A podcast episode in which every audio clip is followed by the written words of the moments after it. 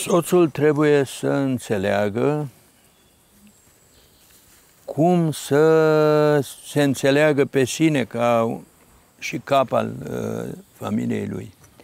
Pentru că este plăcut să fii privit ca un cap, dar dacă nu arăți uh, forța pe care o ai, prin uh, dotarea aceasta de la Dumnezeu, atunci sigur că nu, nu se realizează ceea ce trebuie și nu apare o stimă a soției pentru el.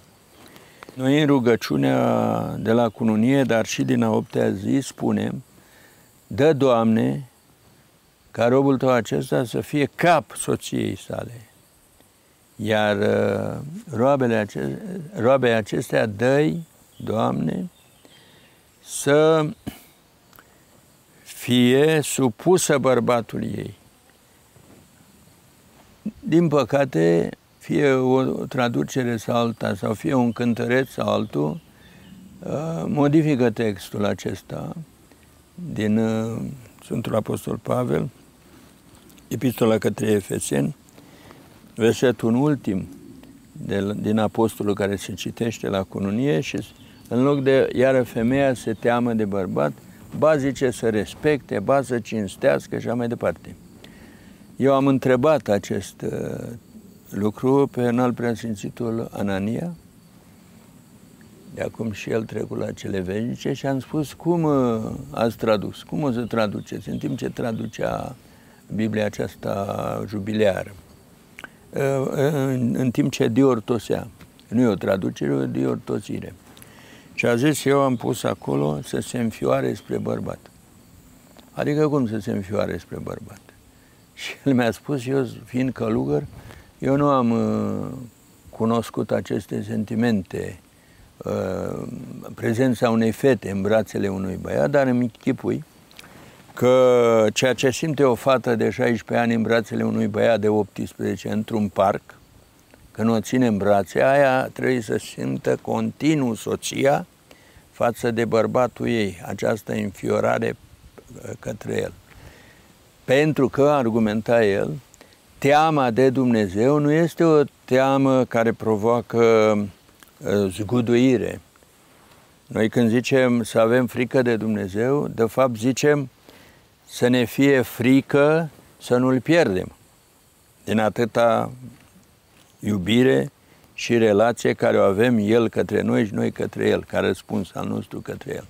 Și atunci uh, tema aceasta, revenind la cele discutate, este important să înțelegem cine este bărbatul și cine este femeia. Apoi, responsabilitățile curg din această înțelegere.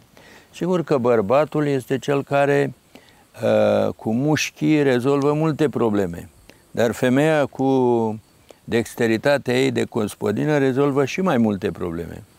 Dacă vrem să facem o analiză, o femeie muncește cel puțin triplu decât un bărbat. O femeie vrenică, o femeie echilibrată, o femeie care își înțelege uh, chemarea ei. Și deci bărbatul este cel care întreține, iar femeia este un foc. Să spunem, o preoteasă a iubirii, ăsta e termenul cel mai potrivit. Prin preoteasă înțelegând ce înțelegeau anticii prin vestale, acele fecioare care cu zecile de mii uh, în istorie întrețineau focul sacru. Deci soția este cea care întreține focul sacru al iubirii în căznicie. De aceea și spunem că o femeie, o fată, o soție trebuie să fie bună.